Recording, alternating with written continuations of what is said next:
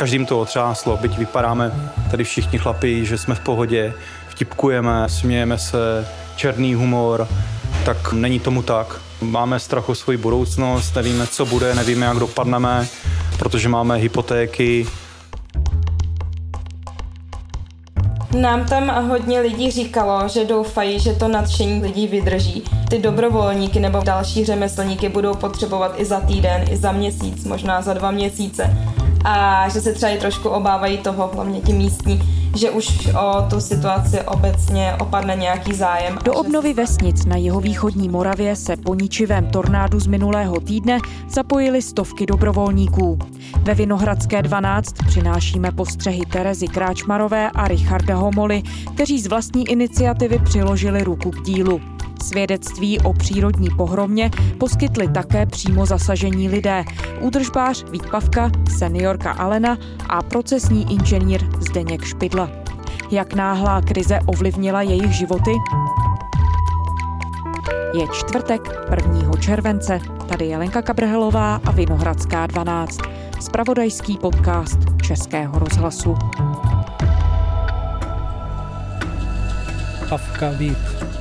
No, dneska už se tomu nedá říct moc dům, ale budiš, stavěli to moji prapředci, vlastně tři generace to budovali a vlastně necelých pět minut trvalo na to, aby to totálně se zdevastovalo.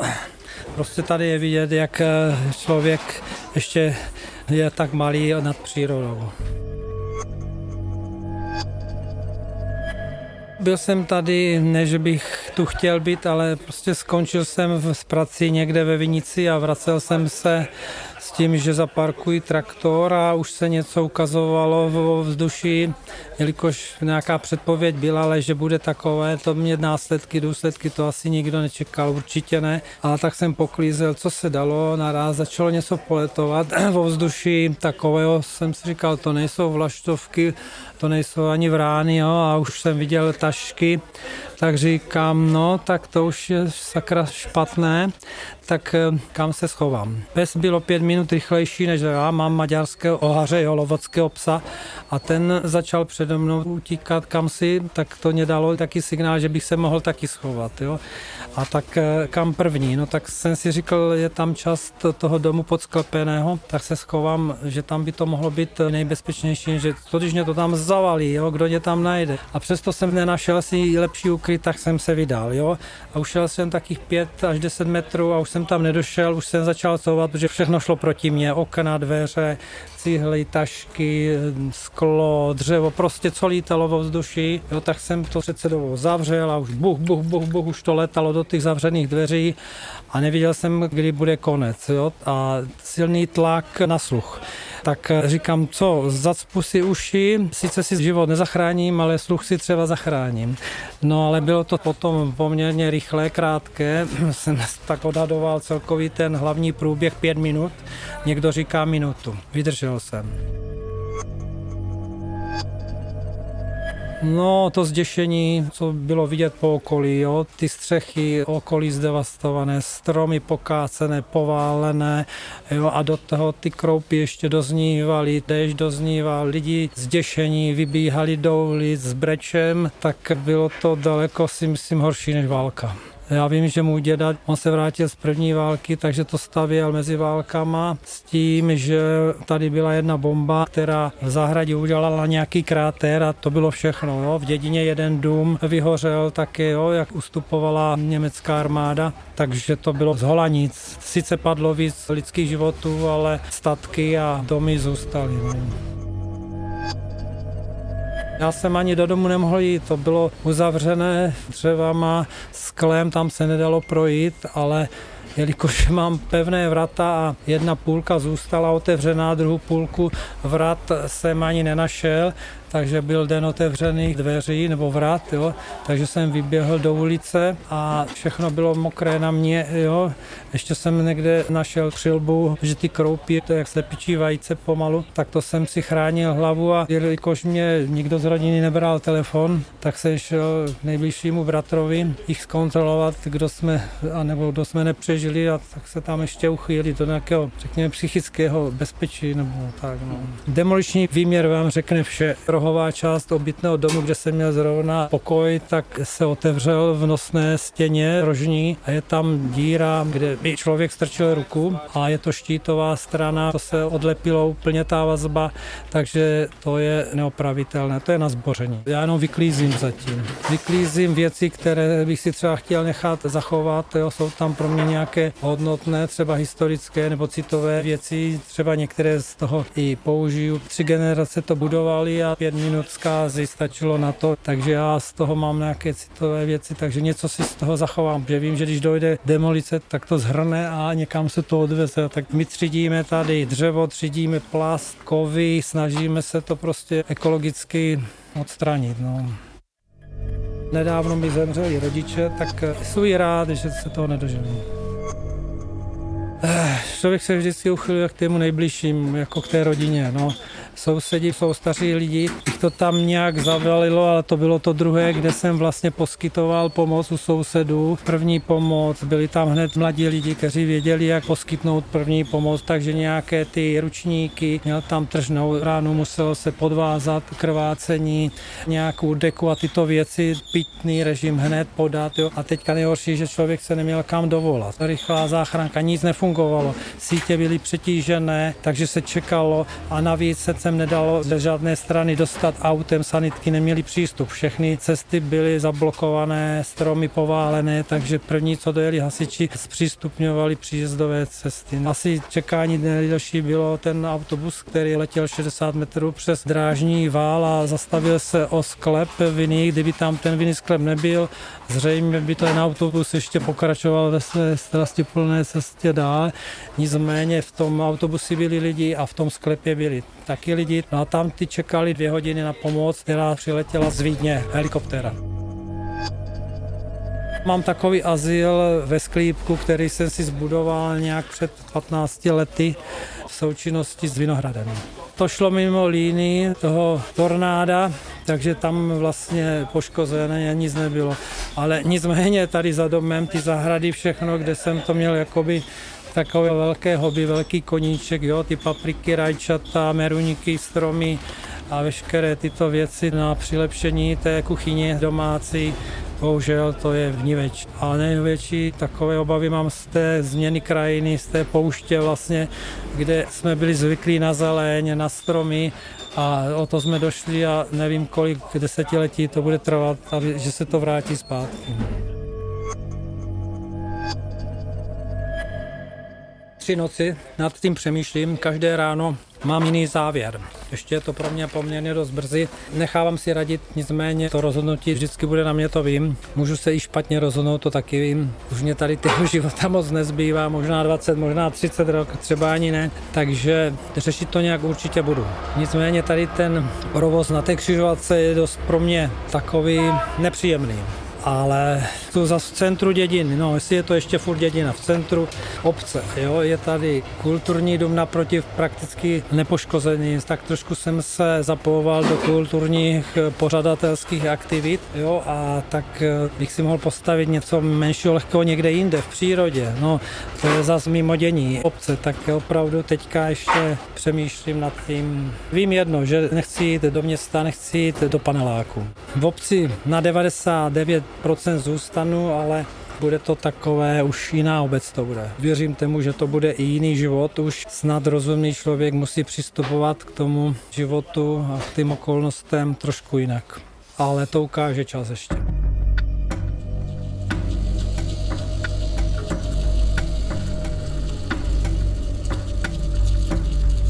Alena, to je můj rodný dům od narození. Těch 80 roků tady bydlím.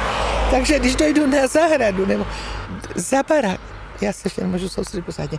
Když přijdu do dvora a za dům a teď se podívám, říkám, jak to tady vlastně bylo, počkej, jak to bylo, teď si ho nepředstavuju, jak to bylo, protože už to není, už to není, už to není. Tam je velká zahrada, velké pole, stromy tam byly a když se z kuchyně podívám směrem tam, leží to, co stálo, leží. A navíc tady vedle jsou naftové doly, moravské naftové doly a takové ty hliníkové střechy a toto všecko nalítalo na zahrady, na dvory. Víte, při této příležitosti je takový dobrý černý humor.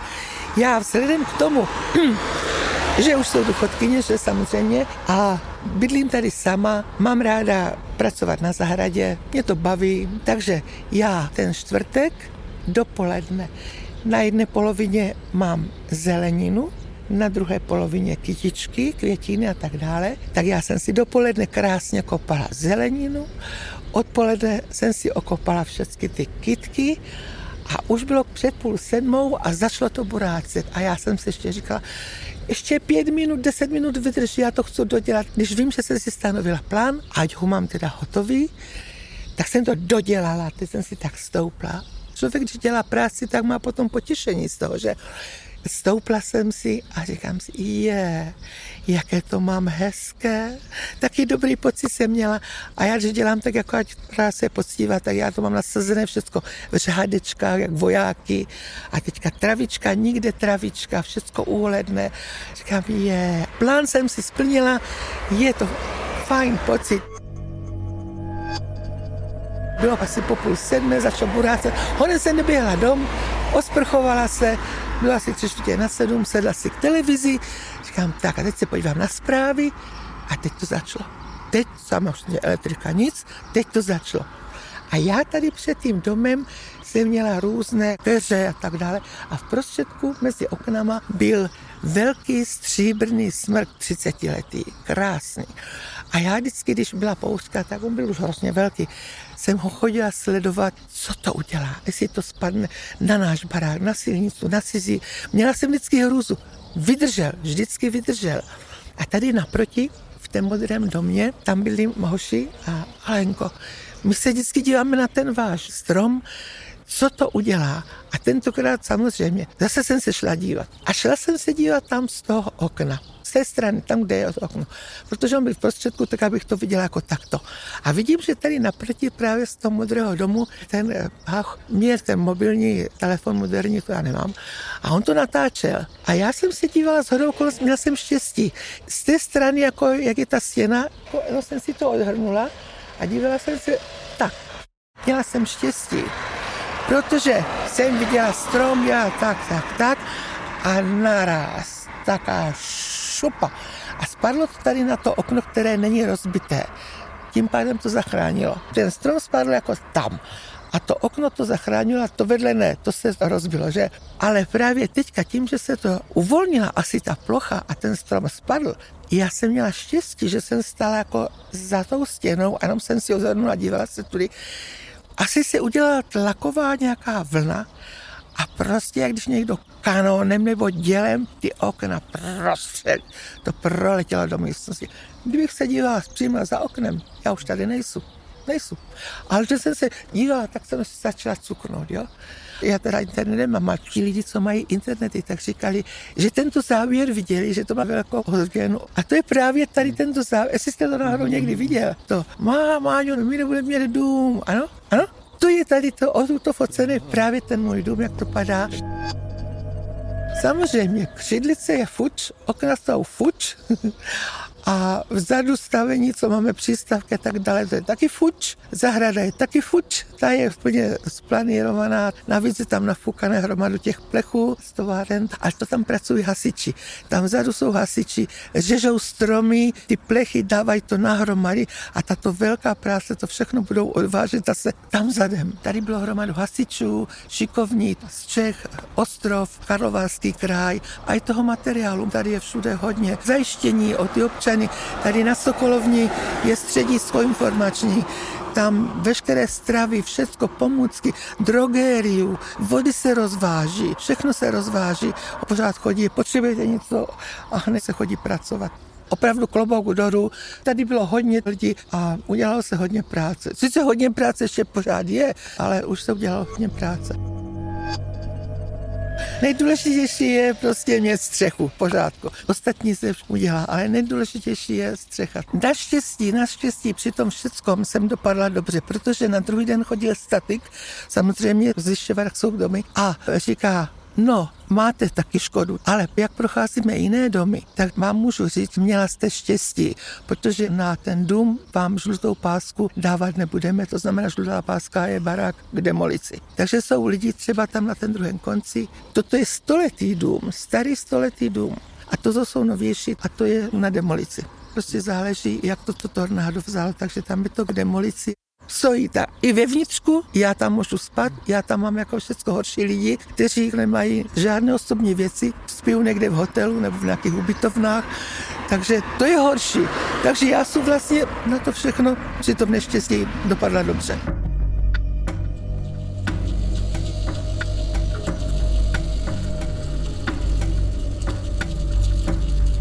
Já se jmenuji Zdeněk Špidla, bude mi v srpnu 38 roku. Jsem ženatý, mám 6,5 letou dceru, Sofii Týnu. Jsem procesní inženýr, pracuji v jedné mikulovské firmě, která vyrábí kabelové svazky pro automotiv. Bydlíme tady v Hruškách na ulici na Zahájce. Zhruba tři a půl roku zpátky jsme se sem přestěhovali z Břeclavy, která je kousek tady od Hrušek. Novou stavbu jsme řešili nějakých pět let. Na podzim minulého roku jsme ji konečně dostavili do takové fáze, kdy bylo všechno hotové a teď vlastně začínáme od začátku. My jsme byli tady na domě v Ruškách, bylo někdy kolem půl osmé, co to celé propuklo. My jsme vůbec netušili, že se blíží něco takového. Tou dobou dcera s manželkou ještě byli tady na zahradě a začaly padat takové malé kroupy. Tak jsem na holky zavolal, ať jdou radši se schovat domů. Sotva jsme zavřeli vlastně balkonové okno, tak z ničeho nic, všechny nábytek na zahradě šel jedním směrem, jako by byl na provázku a to už jsem na holky zařval, ať se utíkáme schovat do koupelny a sotva jsme byli do koupelny, manželka držela dveře, tak nad doma se objevilo tornádo. Minimálně teda zvukově, všechno začalo hřínčit, jak kdyby vám projížděl nad domem vlak nárazy do domu, tříštění skla, strašný vítr, z odpadů zmizla voda, začala smrdět kanalizace, vůbec jsme nevěděli, co se děje strach. Ono se nebyl moc ani čas nějak bát. Samozřejmě měl jsem strach od dceru. Neměli jsme vůbec tušení, co se děje venku. Byl to takový zvláštní pocit. Možná tady vzniklo nějaký potlak, vákuum, strašně všechno bylo slyšet, strašně bylo všechno intenzivní a ty pocity, dojmy. Měli jsme pocit, že to trvá možná 5-10 minut, v tom reálu to mohlo trvat možná 15 vteřin.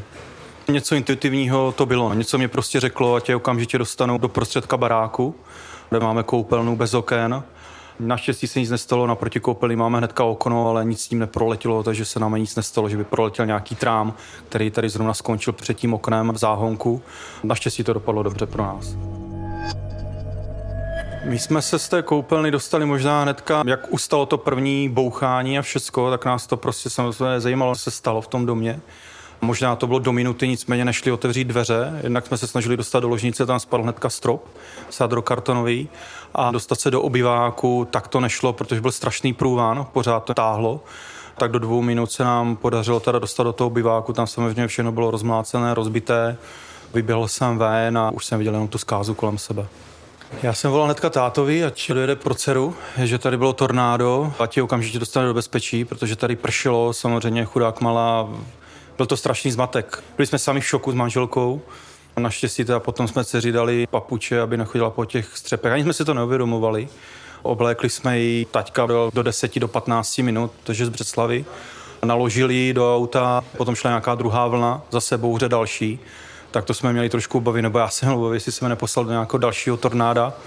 Naštěstí to všechno potom dobře dopadlo a dcera skončila bezpečí a my jsme tady zůstali s manželkou, aby jsme zachránili nejdůležitější věci, zbalili jsme si kufry a setmělo se a opustili jsme dům. Mimo těch psychických, protože včera zrovna byly nějaké bouřky, tak nervózně jsme to sledovali, dcera samozřejmě se bojí, ptá se. Taky ty materiální škody, auta na odpis, zničené, dům naštěstí nám stojí, není potřeba ho zbořit, tak jako třeba tady u souseda se stalo hnedka. Ty škody jsou takové, že zničená komplet střecha, krovy můžou zůstat, okna se musí komplet vymít, podlahy, stropy, kuchyň, nábytky, všechno je protečené vodou, takže v podstatě zůstává hrubá stavba a začínáme znovu budovat. Nemůžeme tady bydlet. Je to neobyvatelný dům, a šla tady tři elektřina, teď už tady elektřina jede, voda teče taky, ale nedá se tady bydlet vůbec. Ten dům byl v podstatě vyplavený, Ne přívalovou vlnou, ale jak byly rozbité okna, tak to tornádo bralo bláto, špínu, trávu, a hlavně v obyváku je to vidět a v technické místnosti. Obyvatelné to tady není. Určitě by to bylo dobré pro psychické zdraví dcery, aby jsme tady byli dál. Mimo jiné ještě tady nebyla, nechceme jí sem ani vodit, aby viděla svůj pokoj v tomto stavu, v jakém je. My teď bydlíme u švagra, který nám poskytl nouzové bydlení. Jsme za to neskutečně rádi. V Břeclavi, v části Charvatska. Takže máme naštěstí kde bydlet a nemusíme bydlet někde v kasárnách nebo v tělocvičně, jako někteří ostatní. Už se všichni vlastně sousedi tak nějak rozprchli po příbuzných, nicméně byli tady lidi, o kterých jsme věděli, že museli jít dočasně třeba na dva, na tři dny někam do kasáren, do bývalých kasáren Břeclavy nějaké nouzové byty, aby to tam přečkali ty dva, tři dny, než se vůbec rozkoukají po tom šoku, co se stalo. Dostalo se nám v podstatě hnedka pomoci od všech dobrovolníků, kteří sem začali proudit hnedka v pátek, hnedka po té bouři. Ta pomoc je skutečně ohromná v tom slova smyslu, že když se vám tady na té stavbě objeví najednou 15 lidí, tak ti lidi vás posouvají ne v dnech, ale v týdnech kupředu. Věc, kterou já bych třeba dělal s tkánem, s tátou, se švagrem, známýma, možná týden, tak byla hotová za čtyři hodiny.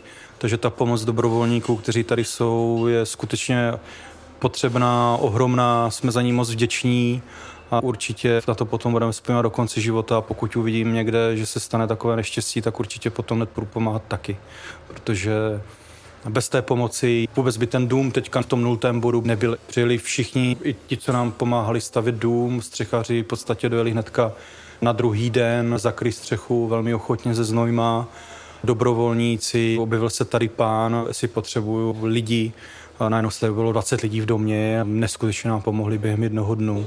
To, co bychom dělali skutečně třeba měsíc, dva. My jsme si zažádali o tu nouzovou pomoc od státu, zažádali jsme si teda bankovým převodem, nicméně to ještě nám nepřišlo. Takže co se týče financí, poslali nám teďka pojišťovna nějaké zálohy a podobně, jako operaci s bankou, protože na máme hypotéku. Pojišťovna se k tomu samozřejmě staví střícně, poslali jsem likvidátora, hnedka v sobotu tady byl, jak na dům, tak i na auta. Máme to všechno už nějakým způsobem hledané, nicméně čekáme na vyčíslení, takže ještě nevíme, jaká bude ta bilance. My jsme hlavně teď nejvíc potřebovali tu pomoc dobrovolníků, kteří se tady objevili a pomáhají nám ten dům dát do toho stavu, kdy potom, když nastoupí znovu řemeslníci, tak nebudou mít práci už s tím rozebíráním, nebudou tady trávit čas zbytečně a oprava toho domu může být velmi rychlá. Ta fyzická pomoc, ty ruce a samozřejmě finanční dary taky velmi oceňujeme, strašně jsme za to rádi a moc za to děkujeme ale ty lidi, ti jsou potřeba tady nejvíc. Není to jenom na práci jako o domu, ale je to i to okolí, které se musí vyčistit, zabezpečit. Je tady třeba kanalizace odkrytá, tak to je potřeba potom taky nějaký kryt na to dát. Takže skutečně té práce, myslím si, že je tady minimálně ještě na několik měsíců. Já jsem potom v tornádu první tři, čtyři noci měl problém spát. Já obecně působím jako klidný člověk, ale možná jsem trošku emocionálně založený. Každým to otřáslo, byť vypadáme tady všichni chlapi, že jsme v pohodě, vtipkujeme, smějeme se, černý humor, tak není tomu tak. Máme strach o svoji budoucnost, nevíme, co bude, nevíme, jak dopadneme, protože máme hypotéky, musíme se vrátit příští týden do zaměstnání. Zaměstnavatele nám taky pomohli, že nám dali placené volno navíc. Nicméně Příští týden začíná potom už zase ta realita, kdy se musíme vrátit do práce, vydělávat peníze a do toho opravovat dům a nějakým způsobem financovat i to náhradní bydlení. Plán je takový, že do Vánoc chceme být zpátky, tak věřím, že se nám to podaří. A tomu přizpůsobujeme víceméně celý denní rytmus. Dcera je teď u babiček, u známých a podobně, jak se dá. Manželka zařizuje papírování a já se věnuju té fyzické práci, tedy dobrovolníci, co mi pomáhají nějakým způsobem snažím vždycky říct, co bych potřeboval udělat, kde potřebuji pomoct, jakým způsobem to udělat, aby jsme té stavbě ještě víc neublížili s ohledem na ty budoucí opravné práce. Samozřejmě ty auta, to se všechno spraví. Koupí se nové. Nebudou to takové auta, jaké to byly teď. Hlavně, jak to má čtyři kola a můžeme se dostat do práce, do školy, nějakým způsobem zase fungovat. Protože i to nás docela omezuje teďka. Ty tři dny, čtyři dny museli jsme být odkázaní na ostatní. Samozřejmě člověk, jak je zvyklý žít nezávisle, postará se o sebe. Musel jsem samozřejmě zlomit tu hrdost a říct si o tu pomoc. Já jsem vlastně ještě v pátek tu pomoc odmítal vnitřně, protože jsem viděl, že jsou na tom lidi ostatní hůř, ale potom mi došlo, že když tu pomocnou ruku nepřijmu, tak já chápu, že všichni se musí vrátit k svým životům, že nejde tady pomáhat do nekonečna a že ji musím taky využít, že prostě musím to překousnout a tu pomoc přijmout. Teď ji samozřejmě přijímám a věřím, že to ze mě udělalo lepšího člověka, protože když budu mluvit otevřeně, v životě by mě nenapadlo, že by viděl někde v Čechách nějakou kalamitu, prostě seno do auta, jet tam. Teď bych to určitě bez váhání udělal. A jel tam pomoct taky, tak jak dali nám pomoct. Nejvíc, co mě vadí, že jsme u toho byli. Byli jsme zrovna na večeři ten večer a jsem si fotil dceru. Mezi fotkou dcery a následkama tornáda je 58 minut. Mezi tou fotkou je štěstí, spokojenost, obdiv, máte všechno, nic vám nechybí a najednou máte za 58 minut fotku, kde máte rozbitý dům komplet, včetně všeho. A bojovali jste o život.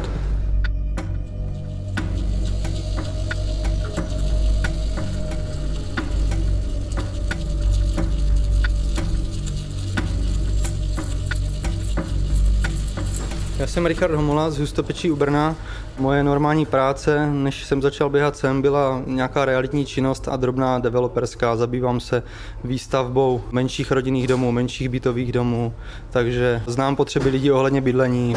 Možná kvůli tomu se mě tady ta situace dotkla a vyrazil jsem na místo hned, jak to šlo pomoct s bydlením. Je mě 37 let, Čtvrteční bouře mě zastihla na cestě do Mikulova, kdy začaly padat obrovské kroupy. Všichni nám říkali nevyrážejte, protože se něco žene. My jsme tam z nějakých pracovních důvodů museli jet a vzal jsem sebou i svého šestiletého syna a manželku. Dopadlo to tak, že jsme 20 minut strávili v dolních věstonicích pod stromem a sami jsme se chvilkama báli, jestli na nás nespadne elektrické vedení. Když jsme přijeli do toho Mikulova, tak jsme směrem na Valtice uviděli ve vzduchu něco, co vypadalo jako vzdušný vír a ještě říkám malému Vojtišku, podívej se, tady je tornádo a hrozně jsme se tomu smáli hráli a vůbec jsme nevěděli, že by to opravdu mohlo být ono a podle všeho to šlo od Valtis, takže to zřejmě byl ten malý ocásek, z kterého se pak zrodila tady ta katastrofa. Já jsem byl do Mikulova, my tam spravujeme nějaké apartmány, takže my jsme lítali a uklízeli, aby mohli přijet další hosté a neměli jsme vůbec často sledovat.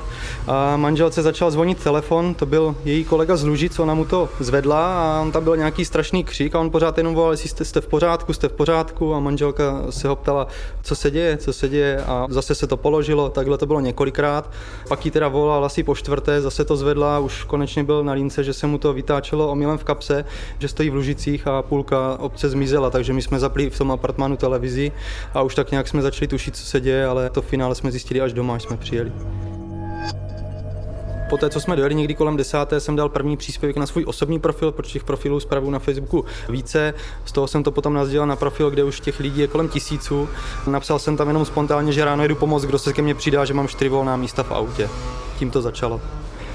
My, než jsme přijeli na místo, tak to chvilinku trvalo, protože my jsme se zprvu začali věnovat spíš takové té hmotné nouzi. Komunikoval jsem se starostkou z Hustopečí a s různýma lidma, kdo je ochoten se k nám přidat. Tam ta vůle vůbec nebyla, protože oni ten pokyn od pana hejtmana měli, že tam se jezdit nesmí, takže oni nám oficiálně jakoby nemohli říct, někam jděte. Na rovinu nám to spíš jakoby přímo zakázala, že nemáme vůbec nic dělat, že se budeme zbytečně motat, ale to mě o to víc nakoplo, že to je potřeba. Takže my jsme začali s takovou materiální sbírkou. Zjišťovali jsme, kde to od nás vezmou. Zjistili jsme, že v obci Bořetice sám pan starosta přes ty příkazy, že se nesmí, tak byl v první linii a makal. Takže jsme se dali dohromady s bořeťákama a s těma jsme tu první várku, plný nákladák, plný kontejner plus tři dodávky doručovali, včetně té bořetické sbírky někdy v poledne, v pátek. Takže to jsme poprvé vyjeli do Moravské Nové Vsi. Byla to katastrofa, tak to se každému roztřepe brada, když to vidí. My jsme byli možná jedni z těch prvních, kdo začali jakoby takhle ve velkým navážet. Měli jsme tu výhodu, že v těch Bořeticích jsou dobrovolní hasiči, kteří narvali také mimo ty naše auta plnou dodávku a zůstali jsme stát kousek za Prušánkama v koloně. To vypadalo beznadějně, že tam možná dojedeme někdy na večer, ale dobrovolní hasiči, kteří stáli všichni před náma a za náma, zapli majáky, udělali nám koridor a pomohli nám protáhnout se celou tou kolonou přes policejní kontrolu. Všichni nás rádi viděli, bylo to úplná změna oproti tomu, co nám avizovali avizovalo město a všichni ostatní, že ta pomoc není potřeba, protože ty lidi byli dojetí. A ti to nám ten koridor zabezpečil, že jsme projeli až k obecnímu úřadu a následně to byla nějaká, tuším, jejich nějaké sportovní zařízení, kde jsme ten materiál vykládali. Zprvu se jednalo o takový to, čeho potom ve finále opravdu bylo hodně, ale bylo to na místě, protože byla to voda, byly to nějaké ty uklidové prostředky. Já jsem hned ráno avizoval, že potřebujeme lopaty a kyble a věci na úklid, aby jsme tam opravdu nevozili paštiky a plínky ve chvíli, kdy to ty lidi prostě neřeší a řeší nějakou záchranu svého bydlení a sebe samých dobrovolníci a podnikatelé z Ústopečí se okamžitě začali nabízet, že taxislužba zapůjčí dispečing. Další kamarád, co má taxislužbu, půjčil velká auta, má do toho kontejnerovou dopravu. Začali se na mě obracet desítky lidí z Bagrama, takže já jsem kontaktoval pana Nováka, co je krizařem v Hustopečích. Jemu jsem následně zaslal ten seznam, nicméně dodnes se neozvali, že by něco potřebovali, přitom venku už je všechno odklizené, takže ta pomoc by byla úplně zbytečná, kdyby jsme fakt nejeli na vlastní pěst. Dostali jsme velikou bednu plnou nabitých powerbank s náhradníma káblíkama, aby si ty lidi mohli nabíjet. Takže toto byla ta první pomoc, materiální. Samozřejmě, když jsme viděli tu pohromu, tak jsme okamžitě přehodnotili, že tuto sbírku musí začít dělat děvčata, která se mnou od toho sametného rána se do toho navezla a my jsme vyrazili pomáhat do terénu. I fyzicky. Vidíte, že nejsem úplně v košili a v kravatě, tak jak běžně chodím. Dobrovolnická pomoc zprvu organizovaná určitě nebyla vůbec. To byl ten kámen úrazu, když jsem to viděl, byl jsem na takových váhách, jestli mám jak ty lidi sem zvát nebo ne, protože když jsem vyfotil pár fotek ze střechy a dal je na Facebook, nazdílel na ty své skupiny, kde se začalo přidávat strašně moc stovky lidí každou hodinu, tak co jsem se díval na ty organické dosahy, tak byly třeba 300 tisíc lidí, že ten příspěvek vidí, tisíce lidí to sdílelo a já jsem se trošku obával, že v tom bude zmatek. Nicméně všude bylo uvedeno moje jméno, všude bylo uvedeno moje číslo. To číslo pod mým jménem je vždycky dohledatelné všude na internetu, v Google, v seznamu. Takže ty lidi mě opravdu telefonovali. Já jsem potom nevěděl, jestli mám dřív držet lopatu nebo telefon, ale ty telefony jsem jim bral, přehodnotil jsem to jako prioritu, abych pomohl aspoň v tom, když ta koordinace úplně, ale úplně tady chyběla ze začátku, na to nikdo nebyl tady zvyklý a připravený, tak jsem se snažil těm lidem aspoň vysvětlovat, kde mají nechat auta, kde se mají všichni sejít, aby nejezdili v autě po jednom, po dvou, aby zastavili na kraji obce a nějakým způsobem jsem se jim snažil vysvětlovat, kudy mají jít, jak mají jít, upozorňoval jsem je na nebezpečí, které tady můžou nastat. Vždycky jsem jim řekl, kde já jsem, v kterém místě obce, kde pomáháme číslo domu, když bude cokoliv potřeba, ať přijdou za mnou. Takže průběžně, jak ty lidi vždycky pomoc dokončili, volali mě, jestli pro ně mám další práci, kam mají jít dál to přejdete do nějakého takového nouzového režimu, takže řešit, jestli je pro vás něco zátěž nebo ne, to asi nedokážu takhle vyhodnotit. Samozřejmě večer to vždycky přišlo, ty emoce a ta fyzická únava, tak v kapse je Nimesil od čtvrtka a každý den jakoby bez něj to nejde, takže samozřejmě i nějaká ta fyzická únava tam je, ale v porovnání s tím, co zažívají ty lidi, je úplně ubohé to teď zmiňovat těch prvních chvílích pomáhání na místě bezpečné určitě nebylo. Nicméně to si nikdo nedokázal připustit a tu pomoc prostě udělal. Pak už záleží na tom, jak jsou lidi nastavení. Potkali jsme spoustu lidí, kteří došlo pomáhat v sandálách, v pantoflích a i když jsme je neznali, tak jsme jim na rovinu řekli, ať jdou pryč, prostě, že tam budou navíc a akorát budou komplikovat život záchranářům, kterým budou tahat hřebíky z paty. Ale ta situace bezpečná nebyla. Nebyla, protože dobrovolníci hromadně vběhávali do domů, kde byly statické trhny, byly uvolněné stropy, ty sádrokartonové několika set kilové podhledy se uvolňovaly, padaly, bylo hodně škrábanců, co já jsem viděl od kovových profilů na sádrokartony. Ta situace je taková, že dnes už ne, ale v těch předchozích dnech byli hasiči a dobrovolníci na střechách, demontovali krovy, ty se různě uvolňovali, mohli padat dolů a tady se neřešilo, že jestli jdete a je nad vama pět dělníků nebo ne, takže ty zranění, co já jsem viděl, byly většinou jakoby hlava a nějaké ty škrábnutí. Viděl jsem sanitka k sousedínu jela kolem nás, viděl jsem tam vojáka, kterému ošetřovali ruku. Někteří z nás přímo z ústopečí utrpěli nějaké drobné škrábance, ale nic, s čím bychom museli obtěžovat zdravotníky, vždycky se to ošetřilo na místě. Ta situace mě ukázala, že svět je v pořádku, aspoň po té lidské stránce, protože lidi, kteří se mě ozvali, do nich bych to v životě neřekl, byli to lidi třeba manuálně dá se říct až neschopní a když jsem je viděl tady, tak úplně zapomněli na to, že vlastně pracovat rukama neumějí a odvádí úžasnou práci. Přístup těch lidí, kteří byli postiženi, těžko říct. V některých trošičku možná bylo ze začátku jejich ego, které samozřejmě muselo jít stranou a tu pomoc museli přijmout a hodnotit to, co se v nich odehrává, to já nedokážu, to nevím. Stejně jako vůbec nevím, co se odehrává v těch lidech, co pomáhají, ale myslím, že cítíme všichni něco velice podobného, proto jsme tady. Já si myslím, že to je hlavně povinnost. No podnikám, takže ono není úplně jednoduché jako vzít si volno, takže já do toho se snažím nějakým způsobem řešit i ty své pracovní věci, aby se podnikání úplně nezastavilo, ale samozřejmě nějaký dopad to mít bude, ale to je asi v tuto chvíli úplně to nepodstatné a vedlejší.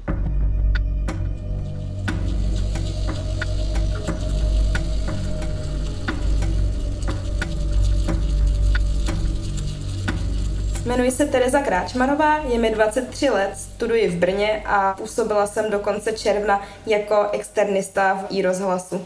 Já jsem v ten moment, kdy tornádo bylo, tak jsem byla doma a sledovala jsem z okna bouřku v Brně.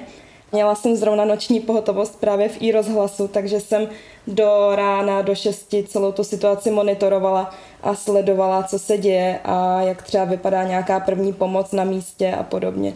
Já jsem si tak nějak říkala, že bych tam chtěla v podstatě ten moment, kdy jsem viděla, co se děje, protože to mám poměrně kousek z Brna, takže jsem spíš čekala na nějaké pokyny, kdy bude nějaká informace o tom, co se přesně stalo, kdy vůbec můžou přijet třeba dobrovolníci a podobně. Takže jsem se asi tak do hodiny, do dvou přidala do takové facebookové skupiny, kde se už nějaká pomoc koordinovala. Následně jsem čekala teda na nějaké pokyny nebo na nějakou koordinaci a nakonec to dopadlo tak, že přímo Masarykova univerzita se rozhodla, že vypraví dobrovolníky a tak jsme se jenom přihlásili přes takový formulář, tam jsme zaškrtli, kdy máme čas a pak se nám vlastně postupně začaly ozývat s tím, že třeba jedno auto pojede v neděli a jestli máme čas, tak můžeme jet. Poprvé jsem do Lužic vyrazila v neděli a už po cestě jsme viděli, že všechny ty domy jsou nějakým způsobem pobořené nebo nemají střechy. Zároveň už dost domů v tu dobu mělo na střechách plachty a vypadalo to tam trošku jak po apokalypse, když to tak eh, popíšu. Přijeli jsme do Lužic a všude byli policisté, takže jsme se prvně museli vůbec prokázat, že tam máme nějaký kontakt, že tam nejedeme jen tak naslepo, protože v tu neděli tam bylo poměrně dost lidí takže tam už nechtěli moc pouštět další dobrovolníky, kteří třeba nebyli registrovaní. A po té kontrole jsme zaparkovali a už jsme se vydali přímo do středu té vesničky. Když jsme přicházeli do Lužic, tak jsem všude už viděla rozbitá auta, ty byly hned u cesty Potom, když jsme přišli opravdu do té vesnice, tak všude bylo hrozně lidí. To mě plně jako první asi zaujalo, že se to opravdu hemžilo řemeslníky, policisty, hasiči, dobrovolníky a ten pohled na ty domy byl teda docela skličující, protože člověk poprvé na vlastní oči viděl to, co doteď viděl jenom na internetu nebo v televizi. Bylo tam spoustu domů, které neměly střechu, na ulicích byla suť, byly tam různé věci, které byly vynešené z těch domů a celkově to na mě působilo opravdu takovým velmi děsivým dojmem, že si člověk vůbec neuvědomí, že to reálně může vypadat až takhle hrozně. V tu neděli mně přijde, že jak byl víkend, tak tam přijelo spoustu lidí, protože zkrátka nemuseli do práce a měli tím pádem volno. A my jsme přišli za koordinátorem, na kterého jsme dostali telefonní číslo a ten nám řekl, že už víceméně teď je tam lidí dost, ale ať se poptáme po domech a že se určitě něco najde takže jsme procházeli vesnicí a našli jsme takového pána, ke kterému zrovna přijel jeho synovec a ten nám říkal, že by pomoc uvítal, takže jsme vlastně na vlastní pěst nakonec si tu práci našli a tam jsme mu tedy pomáhali vyklízet chodbu, která byla celá zasypaná sutí a cihlami a střešní krytinou a zároveň jsme vlastně u něj i přebírali třeba cihly, protože je ještě chce využít a některé z nich nebyly zničené, takže jsme spolu s dalšími dobrovolníky ty cihly přebírali, lopatou jsme nabírali suť a podobně. První den, tu neděli, ale to je opravdu tím, že byl víkend, tak eh, to tam bylo náročnější, si myslím, na nějakou koordinaci i z toho pohledu, že to byla nová situace a asi ještě nikdo neměl úplně zkušenost s tím, co přesně dělat a jak to skoordinovat. A navíc tam přijelo fakt hodně lidí. V ten moment mi přišlo, že ta koordinace vypadá tím stylem, choďte od domu k domu a zkuste najít, kdo by mohl potřebovat vaši pomoc. Což je ale asi pochopitelný v momentu, kdy těch lidí je tam opravdu dost, tak nelze mít přehled o tom, co se děje v celé vesnici. V pondělí těch lidí už bylo mnohem méně, protože skončil víkend a tam už nebyl takový problém najít si práci a hlavně i koordinátoři na místě přesně věděli, kam nás poslat. Dávali instrukce, když jsme jim řekli, že třeba jsme museli opustit ten hostinec, tak jsme okamžitě dostali náhradní lokaci. A potom jsem byla ještě teď v úterý, to jsem byla v Moravské Nové Vsi, a tam už jsme ráno okamžitě dostali informaci, že dneska budeme pomáhat v místní klubovně a že tam budeme hlídat děti těm, kteří buď to potřebují pomáhat, nebo kteří jsou nějak zaneprázdnění kvůli tomu tornádu. Takže jsme už od rána věděli, co budeme přesně dělat. To mi zatím přišlo na tu organizaci asi jako nejlepší den a je vidět, že se to tam postupně zlepšuje. Nám tam hodně lidí říkalo, že doufají, že to nadšení lidí vydrží. Teď je sice potřebují, ale potřebují taky hlavně ty pokrývače a lidi, co mají bagry a podobně. Ale že ty dobrovolníky nebo další řemeslníky budou potřebovat i za týden, i za měsíc, možná za dva měsíce a že se třeba i trošku obávají toho, hlavně ti místní, že už o tu situaci obecně opadne nějaký zájem a že se stane, že už tam ti dobrovolníci tolik nepřijedou. Takže z tohohle pohledu, tak asi té práce tam bude pořád dost. Nebude to o odklízení cihel, ale možná to bude o tom, že třeba někdo může pomoct vymalovat nějakou místnost nebo nastěhovat věci, ale té práce tam asi bude pořád dost, i kdyby třeba někdo pomohl se stavěním plotů nebo takovéhle práce.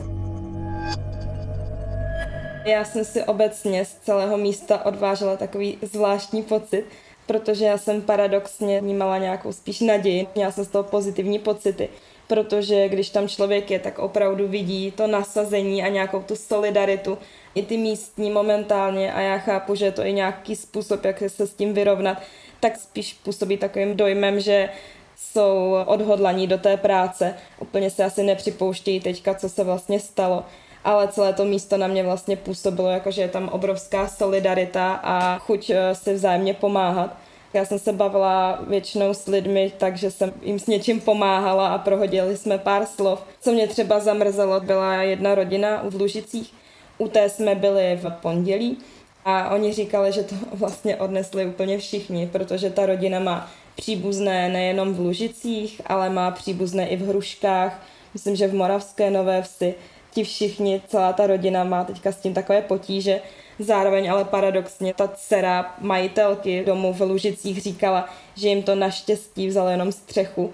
A to mně přišlo, že věta, kterou tam taky slyším docela často, když lidé řeknou, no my jsme měli štěstí, nám to vzalo jenom střechu, což může působit jako strašně zvláštně, protože je to pořád střecha, ale v tom kontextu toho, co se stalo, je to vlastně taková malá výhra je vlastně strašně zajímavý, jak ti lidé jsou silní a jak si dokáží vzájemně pomáhat. Opravdu my jsme přijeli třeba k té paní, to je třeba 80-letá seniorka a ten jejich dům bude muset být zbourán a přijala jim opravdu celá rodina pomoc, přestože mají i ty další poničené domy v jiných obcích a společně vynášeli věci nebo se tam rovnalo na zahradě dřevo, uklízelo se a tak podobně. Obecně si myslím, že dobrovolnictví nejenom při této události je strašně důležité v tom, že si asi tak trošku všichni připomenou, že jsme všichni stejní lidé a že je prostě potřeba si pomoct, jakmile se něco stane. A pro mě osobně já jsem to vnímala trošku jako takovou, nevím jestli povinnost, že jsem věděla, že budu mít pár dní volno a že bych jako stejně asi nedělala nic, co by mělo takovou hodnotu jako to, když tam pojedu to byla moje motivace, plnit i nějakou svoji vnitřní povinnost, protože jsem si říkala, že kdyby se tohle stalo u nás, tak bych byla taky ráda, když by nám někdo pomohl, když by pomohl někdo naší rodině v případě, že by jsme si vyměnili role. A to je ze čtvrteční Vinohradské 12 vše. Do přípravy dnešního dílu se kromě týmu Vinohradské 12 připojili i kolegové reportéři, kteří působí přímo v postižených obcích. Děkujeme Vlastě Gajdušíkové, Martinu Baluchovi a Jakubovi Troníčkovi. A děkujeme samozřejmě našim respondentům, kteří se podělili o své příběhy.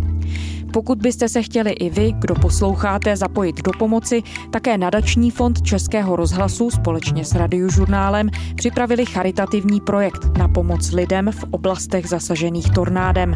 Jmenuje se Pomáhejte s námi na Moravě a kromě finanční sbírky je jeho součástí i web, který páruje potřebné a dárce, tak aby k postiženým doputovala pomoc, kterou opravdu potřebují. Všechny informace najdete na stránce pomáhejte s námi.cz a nebo na spravodajském serveru iRozhlas.cz. Děkujeme, že pomáháte. To byla Lenka Kabrhelová. Těšíme se zítra.